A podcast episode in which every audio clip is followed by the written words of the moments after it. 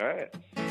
Hello and welcome to the For the Win podcast. I'm Ted Berg, joined by phone today by a special guest, uh, Oakland A's reliever Sean Doolittle. Sean, how's it going? It's going well. Thanks for having me. Thanks for doing this. I imagine this is a bit, pretty busy time to be a Major League Baseball player uh, three days before opening day. Hey man, it's getting me it's getting me out of unpacking uh the apartment. Uh we have boxes and and bags and suitcases all over the place. So, um I was more than happy to come on right now. nice. Well, I'm I'm glad to hear we could help. And and uh, you know uh, we've had a lot of athletes on, and and a lot of guys like to come on and and have a, a product that they're pitching or something, and that's cool. But uh, you've got a, a uh, something a little bit more important, I think, that, that you're talking about today. And, and I want to hear about uh, Michael's Way and what you're doing with them. Yeah, so um, this off season, I partnered with a company called Athletes Brand, and um, they make apparel, sports apparel, um, t-shirts mostly. Um, but what they do is they get an athlete.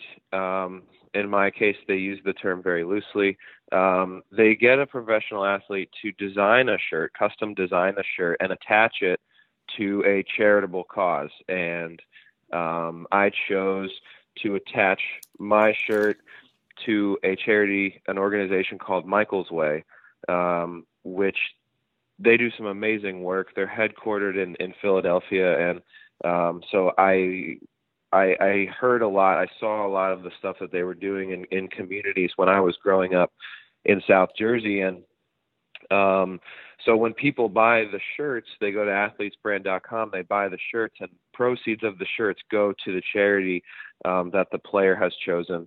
Um, and that's how you raise money and awareness for the charity. So um, my shirt is available right now on athletesbrand.com. It's uh, it's um, the the theme of the shirt. Uh, it says do or do not, there is no try. And um, it was inspired by um, my friend Danny Hill, who is currently he's currently a high school uh, student at, at the school that I went to, and, and he was a big time baseball player, and and he's in his fourth battle with cancer right now.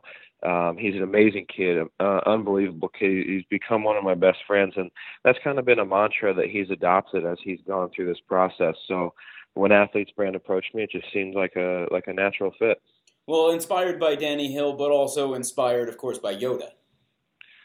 Yes, there is some Jedi overtones to it. Um, I, I must admit, but um, you know, it's that it's that message, it's that positivity, and it's that uh, you know, like Danny said, he's not trying to beat cancer; he is beating cancer, and um, it's that kind of mentality that I think uh, you know, hopefully comes through, and and hopefully is like uh, inspiring enough that people might want to chip in and buy the shirt and, and uh, help out Michael's way. How'd you get to know Danny? Um, let's see, it was uh, 2014, early in the 2014 season. Uh, my high school coach um, reached out to me and and he really just told me kind of what Danny was dealing with. He was going to be an incoming incoming freshman, and apparently he was he was going to be kind of the future of the high school baseball program. He was uh, he was a really really good shortstop and pitcher, and um, he he he had found out that that he had cancer. They found cancer in his leg, and and at the time that my coach reached out to me, they had gone in and, and removed uh, several inches of his femur. So his baseball career was you know put on hold, and he wanted me to reach out to him and, and offer him some support and some uh, encouragement and, and let him know that you know I was thinking about him. And um, you know it, it, it one thing kind of led to another and um, you know here we are three four years later and, and we still text um, and talk several times a week. And um, I've gotten to know him and his family. And um, he's an amazing kid man he, you you would have no idea um, what he's what he's been through what he's going through his his attitude and and his energy are uh, infectious, man. It's it's it's incredible. Um, you know, seeing the things that he goes through, but then also seeing the way, like, you know, he'll stay up late and and watch A's games, um, and yeah, he'll text me about them. I'll come back in after an outing. I'll have a text message from him or something, and um, it, it's it's become a, a really cool friendship. Um, and so, like I said, when when Athletes Brand approached me about about doing a shirt uh, for a charity, that was the first thing that came to mind. And and his family, um, fortunately, has been in a good position to with to you know pay the medical costs. But what Michael's Way does is you know so many times when a family is affected by childhood cancer. Um, they throw all of their money and all of their resources into the treatment into fighting cancer. And sometimes um, there are some other financial obligations that um, get missed or get put on the back burner. And and that's where Michael's Way comes in. They help with that stuff so that the families can uh, can use their resources to to fight uh, to fight the cancer. So Danny and his family have have worked with them before. And um, and uh, they've even done some fundraisers for Michael's Way themselves. So it it it it um it seemed like a natural fit. Yeah, and I, I want to get to a lot more about you and the A's and, and pitching and baseball, but uh, just to that, I mean, uh, unfortunately, I can actually uh, speak to that maybe better than most, and and sort of a similar situation, I guess. Um, in my family, where like I didn't grow up anything like poor or anything like that, and, and uh, unfortunately, you know, my and he, he wasn't a child, but my my older brother got got cancer and was very sick, and my family all of a sudden it went from like I've never had a real problem in my entire life to my senior year of college going to my bank account there was only two dollars in it and I literally went out on the street and played the trombone on the street corner to get enough money to pay for gas to drive out to my boss to get an advance on my salary because you know all of a sudden my, my dad was a, a, a businessman who who worked for himself so uh, you know he's driving back and forth to Boston trying to help my brother and, and all of these, you know, we think about insurance and like, okay, well, insurance is going to cover a lot of this treatment. But I think, and I've seen it close uh, up front, there are so many costs associated with battling a disease like that and, and how long it can take that we don't really factor in when you think about uh, uh, how it might impact a family. So I think it's a it's a great cause and, and one that uh, uh, certainly when I when I saw when I when I got the email about this interview, it was like, oh yeah, that is that is definitely something I feel like people should know about and people should should support. Yeah, definitely. Like you said, like I, I think people sometimes, you know, they they've heard stories or they're aware of how um, how much cancer can affect the individual, about how um, you know difficult a process that can be. But like you said, the way that it affects the rest of the family and kind of rearranges the priorities um, and and really uh, you know put some put some stress on some of that stuff. And that's where that's where Michael's way comes in to try and uh, alleviate some of that stuff um, that's that gets pushed to the margins that gets pushed to the periphery and and allows the family to to you know to use their resources to fight the cancer well, I want to uh, move into some lighter stuff naturally, and and uh, in my experience, and a few times I've spoken to you before, it's always seemed like you're one of the uh, smarter and more more discerning baseball minds out there, at least playing the game actively, and uh, a good guy to talk to if if we're hoping to to pull back the curtain a little bit on on life in the bullpen. Uh, and so you know, mm-hmm. I guess the, the first thing is is just a, about the, the season outlook for you guys. Uh, to what extent do you do you have a sense of, of what your role is going to be in the A's bullpen this year? Um, we're we actually haven't sat down and, and gone through the roles. Um, but you know, I I think I'm I'm going to be in the mix somewhere in, in the back half of the game, and I think as vague as that sounds, that's something that you can say about um, a lot of the guys in our bullpen. That's like that's one of the strengths of our team right now is the depth that this bullpen has.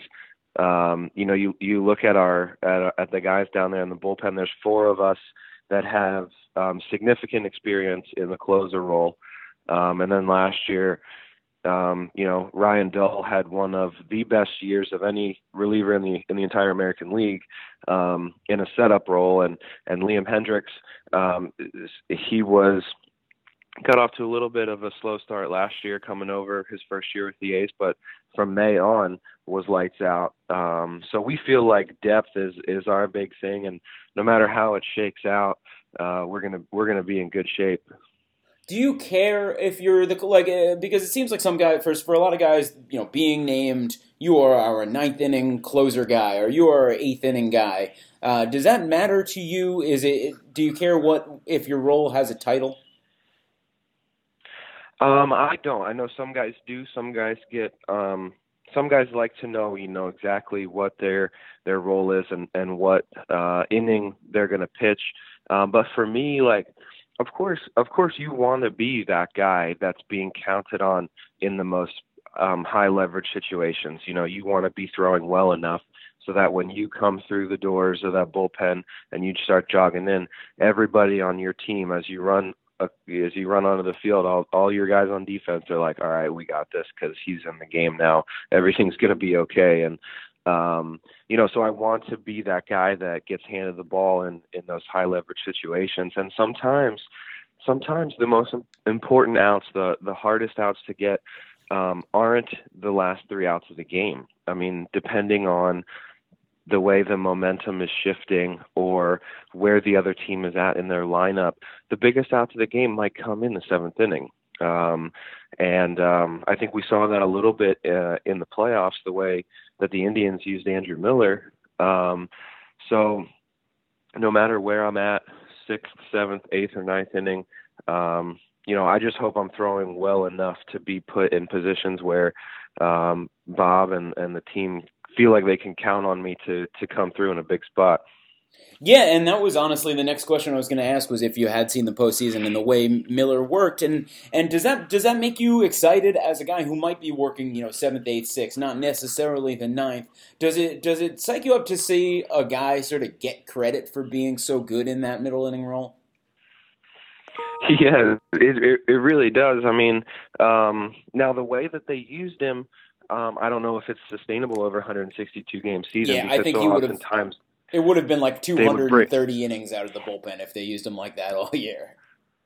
Right, right. But the the I think we're moving in that direction um, where um, you know, like I said, like you might be realizing that based on the way that the momentum might be starting to shift in a game, like the biggest outs might come in the sixth or the seventh inning, and then you know, of course, it, of, of course, in order for it to work, you have to have a, a deep bullpen. You have to have other guys. They had these other guys, Shaw and Otero and Cody Allen, that were coming in after him, that were, you know, picking up where he left off and making sure that the zeros that he put up in the sixth and seventh inning held up in the eighth and ninth. Um, but um, you know, I've even seen we did a we we started doing a little bit last year where um, there were a couple times where Ryan Madson, who was our who was our closer, um, he would get the eighth inning based on who the other team had coming up. If it was uh, you know the middle of a team's order and it was uh, all righties, maybe he would he would go from the the ninth inning to the eighth inning. Um, and then we kind of figure out the ninth inning after that. But you know, it's like it, it's the biggest spot of the game, and you want your best guy going against their best guy um, in that right in that moment to to either stop the bleeding or you know to end the inning. So I think you know I think we might start seeing a little bit more of that.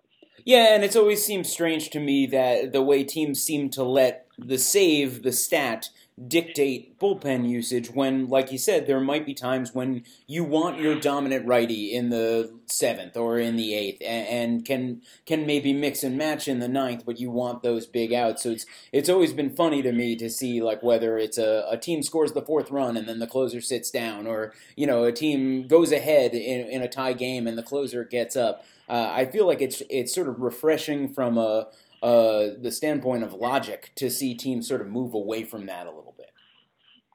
Yeah, it seems like more of like a pragmatic approach. It seems like um, more of um, I don't know if it's like simplistic or or whatever, but um, I think when when you get down to it, I can't speak I can't speak for all bullpens, but I, I know in our bullpen um, guys don't necessarily care about their role, uh, like the title of their role what they care about is they want to know before the game, before the series, how they might be used so that they can prepare.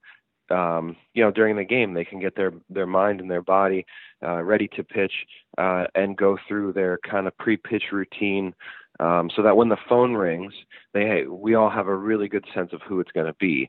Um, you know, it, it might be different from game to game based on the starting lineup the other team rolls out, or it might be different uh, from one series to the next. But um, you know, guys just really want to know um, where where their number might be called, in what situations might they be counted on to come in, so that you know around the fourth or fifth inning, guys start locking it in mentally. They start focusing up and and moving around and stretching, so that they can have an idea, uh, you know, how to prepare. Now, as a relief pitcher and a relief pitcher who has been very, very effective, you get a luxury that I am incredibly envious of, which is you get to choose your your warm up song. And that, to me, um, I think a good reason I'm not in the major leagues, among millions of others, is that I would probably spend more time thinking about my warm up song than like the opposing hitters. Uh, you've used uh, "For Whom the Bell Tolls" in the past. Is that is that the is that the song for this year? Yeah, man. I'm. I think I'm going to stick with it. Um, I changed it uh, for a for a one outing last year, I changed it. I came off the DL. I changed it to a different Metallica song called uh, called "Disposable Heroes." And um, some people, um, some A's fans, they weren't too psyched about that. So um, I like the way. One of my favorite parts about the song is the way that the fans get into it. Um, our uh, our fans in the right field bleachers, man, they start headbanging and they go nuts. So um, I feed off that energy. So I wanted to make sure that. Uh, you know they were happy and they they they could uh, they could rage when I came into the game. So yeah, I'm going to stick with uh, "For Whom the Bell Tolls" by Metallica. And uh, a lot of respect for going with old like Cliff Burton era Metallica over the newer stuff. There, um, have you have you uh, counseled any younger relievers on warm up song selection? Have you have you thought about going in any sort of other directions?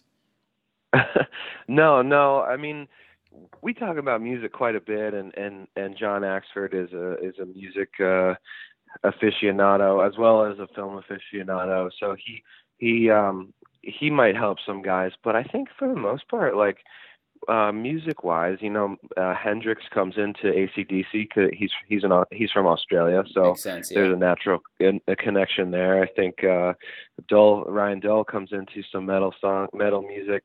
Um, Ryan Madson last year um, started coming into uh, the Grateful Dead.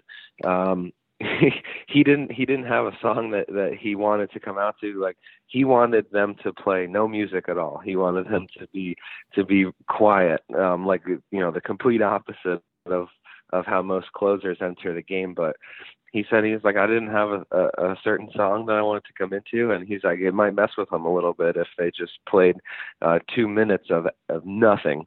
Um, See, I he, he yeah, I love that. Like I always thought it would be cool if a closer, if for for if you could really coordinate it with the entire like every single person in the audience and the ballpark. If you could just have dead silence while a guy warm up, warms up, I feel like that would be terrifying. That would be really funny. The other thing is like I was thinking about like totally flipping flipping the game on its head and just coming into like the Benny Hill theme music. Um, or like I don't know if that would be like a bad omen for like my my outing, like you know coming into like yak coming into Yakety Sax, or, um, but I I I wasn't sure.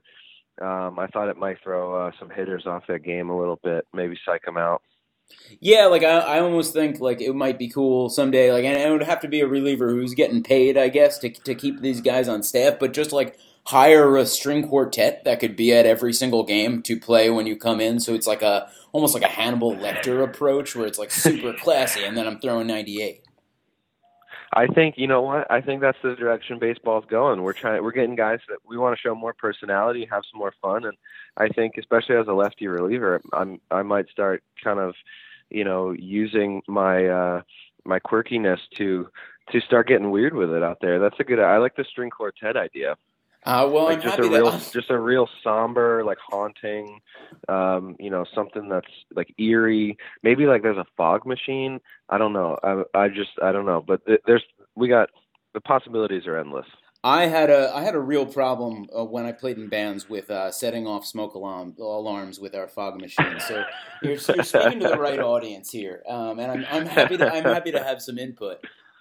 Um, but I'm glad you brought up the having more fun thing because that's that's sort of a it's sort of an ongoing conversation in baseball and a, and sort of a frustrating one because it feels like it's really been like 20 years now. Like you can go back to to Rickey Henderson and people saying, "Well, Rickey Henderson's too arrogant. He's having too much fun on the on the field. He's disrespecting the game." Meanwhile, he's you know one of the greatest players of all time. It sounds like you're on team bat flip.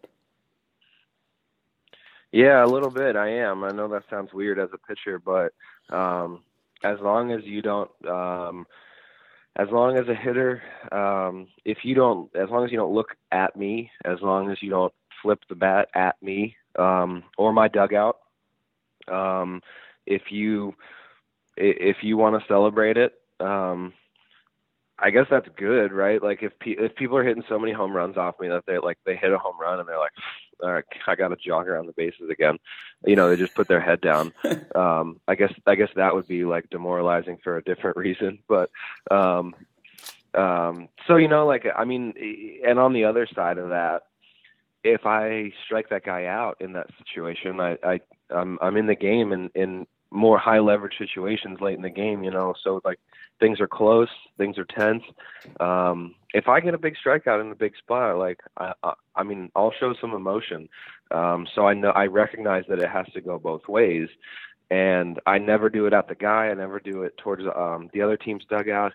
Um, I kind of do it towards our dugout as like I'm blacking out on the way back from uh, from this inning, like in this rage of adrenaline. But um, you know, I, I think um, I, I really think somebody needs to write down all of the unwritten rules so that we know so that we know um, what's okay and what's not. Um, because I think one of the best things about the WBC was the the just the raw emotion and the and the energy that that the teams were playing with. And I know that that's not necessarily sustainable over the course of a long season, but um, you know, seeing a guy fist pump as he rounds first base after hitting a homer. I mean, I'm okay with that. I mean, that guy was jacked up that he got that he came through for his team in a big spot, and I'm okay with with showing some emotion. I mean, guys in this game work really hard to to try and come through um, in these spots, and when when it pays off, and when they when they do, like I'm okay with with having fun and, and showing some emotion. Yeah, I think a great example uh, you witnessed up close uh, last May. Chris Davis hit his third home run of the game was a walk-off grand slam right? And so he stops on the celebration and and shoots his helmet like a jump shot into the crowd at home plate. That's awesome to me. I want to see that every single time a guy hits a walk-off home run because I watch baseball for fun. Right. Right. That was that was that was one of that became like one of the highlights of our season last year. Like, you know, he rounds third um after after hitting this grand slam, this walk off grand slam, and gets like halfway down the line and pulls and and pulls up like Steph Curry from you know from 40 feet out and and shoots his helmet into into you know us who were gathered at, at home plate. And um you know he it was it was one of those things like you said it it worked because it was it was genuine. It was spur of the moment. It was not um antagonistic or um he wasn't doing it at the other team or anything like that. I mean, he had a monster game. He had one of the he had the best game of his career up to that point, and walked us off and pretty much single-handedly gave us a win that night. Put the team on his back. I think. I think. um you know he's however many runs we scored i think almost all of them were from were, were courtesy of him so um you know i i think that that kind of personality and that kind of um fun and that kind of energy could uh, could really help the game. So it sounds like for you, the line is celebrating your own accomplishments, celebrating with your own team is always cool. And anything you're doing to show up the other team, whether it's look at them, look at their dugout, uh, spit at them, throw the bat at them, or anything like that, that's where that's where that's where that's bad. Yeah, yeah. I mean, there have been times where guys have have hit a home run off me and and um you know admired their work if you will and and um and watched it. But um like trust me the last thing that i'm concerned about as a pitcher is what the guy did um with the bat after he hit the ball. I mean i'm i'm kicking myself and i'm yelling at myself in my head about the the bad pitch i just made. I mean that guy is the least of my worries um at in that moment. So um you know, as a pitcher, like it's it's kind of an occupational hazard. It's part of the job. Like it's going to happen over the course of a long season a couple times. That's just that's just the way it is. Um, but at the same time, like I said, if if I get if I get that guy out, if I if I get a strikeout in a big spot, um, you know, I kind of I've I've done it a few times. I let out like a primal like scream, um, and that's just like all of that energy just coming out after uh, coming through in a big spot. Now, so I think maybe, and, and I think maybe something people don't realize about you is that you were a, a, minor league first baseman before converting. And a lot of times when we hear about you know converted position players into pitchers, it's a guy like Kenley Jansen who who never really hit much in in the minors. You you raked. I mean, you were hitting pretty well when you made that conversion. Do you think you're a little bit more sympathetic to the home run hitters because you've hit home runs? Yeah, actually, I do. Um, I I really do because, um, you know, like I hit. I I made it to AAA as a hitter, um, and um, you know, I I started having some some serious injury issues, and that's what that's what led to the the position change. Um, but you know, I I I was I got to a point in my career where I was in AAA hitting in the middle of the order. I I played in the Arizona Fall League.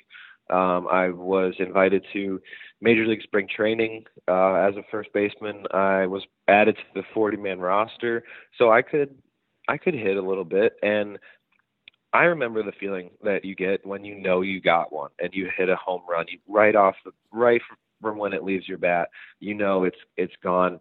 And you, sometimes like it, your body just like takes over, and and you just you get this. You there's nothing like it in in even in pitching, I mean, you could strike out the side on nine pitches and it's not the same.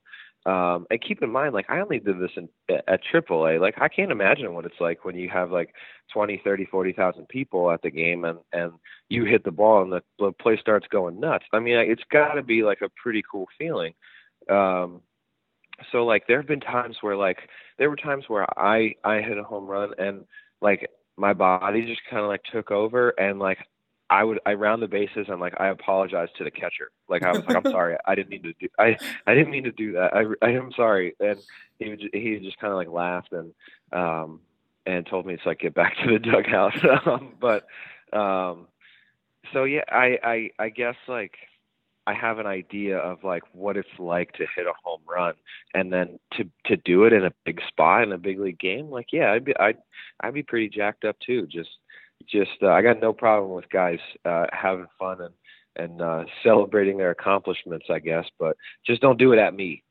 Yeah, I have no idea what it's like to hit a home run, but I, I know from just from like the batting cage and stuff, the best feeling about hitting a ball well is that it almost feels like nothing. Like it just feels like the, the, the ball yeah. belongs at the end of the bat like that, or belongs on the barrel of the bat like that. Uh, can you describe that feeling for those of us who, who don't enjoy home, who, don't enjoy the experience of hitting home runs very frequently? you know, from uh, from what I remember about hitting home runs back when, I mean, this is going back. This is like uh, 2011, right? yeah. Um, you know, it's it's weird because um, it's going to sound weird, but it it feels like nothing. It feels like um, like when everything works mechanically just right. Um, you know, and it becomes such a fluid motion, and then the, the you barrel the ball up, and when you you barrel it up like that, like it uh, you don't really you don't feel anything. You don't feel any any vibration um, or anything from the bat, um, and like it's like it's like you swung at like 50% effort, and everything just kind of clicked, and the timing of your swing and everything worked. So I remember so many times where like you would try to hit a home run, um, that would never work. Uh, but when you were thinking about, you know, stay back and just try to hit like a hard line drive, like, you know, that's when that's when it would that's when I gave myself a chance to to to hit home runs and um I think, you know, I have all of like 30 something home runs in the minor leagues, but um it's a it was enough to know that it, it's a pretty cool feeling. Do you miss hitting at all? No, no, I don't. I get that question a lot, and um, I don't miss hitting even a little bit. Uh, it's really hard.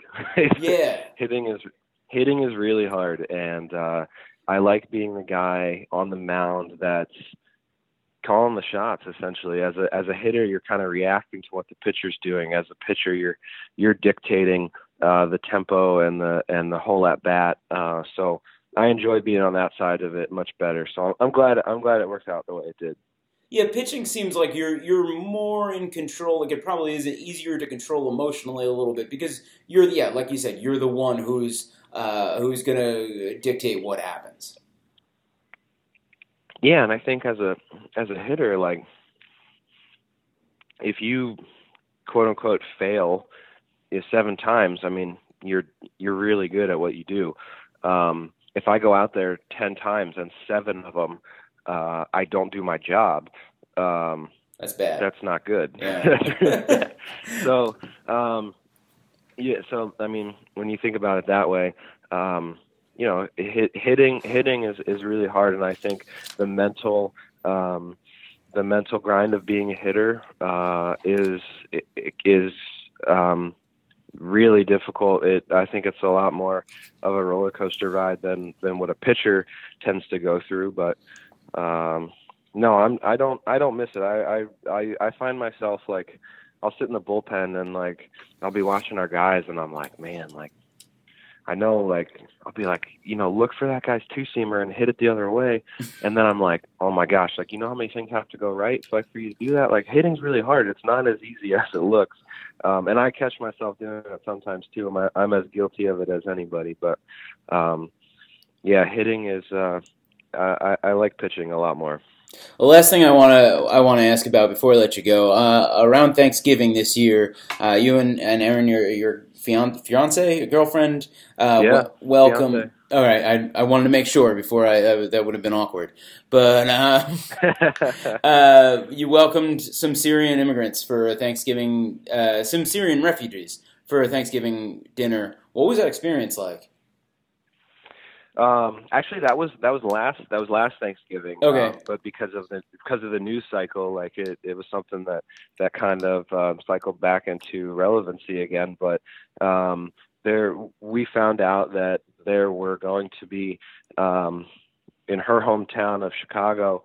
Um, they were they had allowed um, Syrian refugees to come, but they had announced that they were going to close it. They were going to they were going to stop um, like you know there were um, states and cities across the country that were going to stop accepting refugees, and it was something that we just decided uh, that we wanted to welcome them. We wanted to show them that we were grateful that they had finally uh, made it to America. I think when when we started uh, looking into it and we realized uh, what goes into the refugee process. That was something that uh, was eye opening for me. I mean, the way that these people they didn't just decide they wanted to come over. Um, you know, they they go to they flee wherever they were living. They go to a refugee camp where they apply for refugee status, and then they spend 18 to 24 months being vetted, uh, getting background checks, um, going through um, interview processes um, and and and basically they they go through um, all of these checks, and then finally at the end they get they get told you know where they're going to go. Um, and uh, so when it was all said and done, there were there were 21 uh, Syrian refugee families that came to Chicago, and I mean these people came with with literally like what they could carry. Um, you know, maybe a suitcase, but they were about to go through their first Chicago winter oh, after God. going after after living after living for for two years in, in a refugee camp. Um, you know, I mean, tents like uh, shelters, like really like rudimentary uh, living conditions, and um, it was just our way of saying welcome to America. Um, Thanksgiving, I think, in a lot of ways, is the most American holiday that we have, and um, we um, we just bought them a big big th- traditional Thanksgiving dinner, and they had they had some traditional. Uh, it's just some traditional Syrian food as well. But um, Erin and I weren't actually able to attend, but it was hosted at the American Islamic Center in Chicago, and um, the mayor Rahm Emanuel and his aldermen uh, served uh, the food. They were the waiters. Um, so there was there were um, I don't I forget what the final count was, but 21 families. I mean. Um, you know uh, women and children i mean you and, and you see these people and they they have the same um they have the same basic you know, wishes and desires that that we do they want to come to america because this is this is the land of opportunity. To, I think to a lot of people around the world, this is still the land of opportunity, and they want to come here, and they're willing to they're willing to wait for two years in a refugee camp. They're willing to go through these things just to have a chance to come here. Um, and now that they're here, you know they want to make the most of it. They're getting jobs. They're going to our schools. Um, they're a part of our communities now. Uh, some of them, in it, some of them, just the way that it's worked throughout history, are going to join our military. They're so grateful that they had a chance to come here that they're going to volunteer to serve and protect and defend this country that that took them in when when when no one else would. Um, so it seems like um, it seems like the right thing to do in the spirit of Thanksgiving, and um, you know it. Uh, like I said, a, a year a year after we did it, I never thought it would be something that would still be in the news. But um, you know, it's a, a crazy, crazy time right now. Yeah, I mean, I think people are are generally. Uh, or at least some people are, are are eager to see a little bit of good news and, and heartwarming news, and and I think that's probably a story that that touched some people. Yeah, I think once once once I started learning more about the refugee process, and then the you think about the um, the impact that refugees and, and immigrants have on our country, on our society, and our economy, and um, you know if we can uh, if we can help them out once they get here, man, um, it can go a, a really long way. And um, it was uh, it was good, man. It was it was seeing seeing um, you know the pictures and everything. They had they had so much fun and we we still keep in touch with uh, one of the families uh, as they you know continue to get adjusted to to life in America, um, to life in Chicago.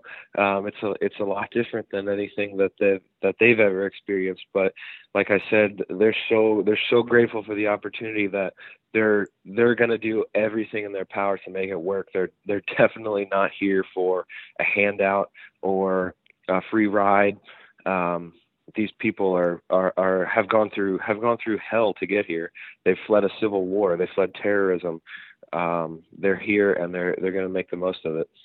I got to let you go. Thank you so much for your time. Where can people find the the do do do not there is no try t-shirts?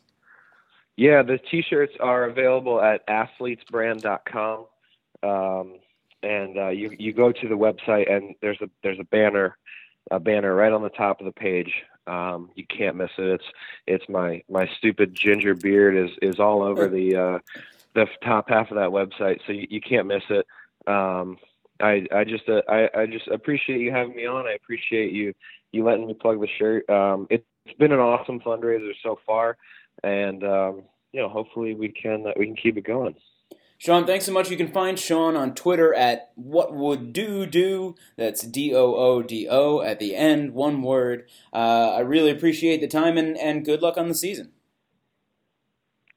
Thank you very much, man. Thanks for having me.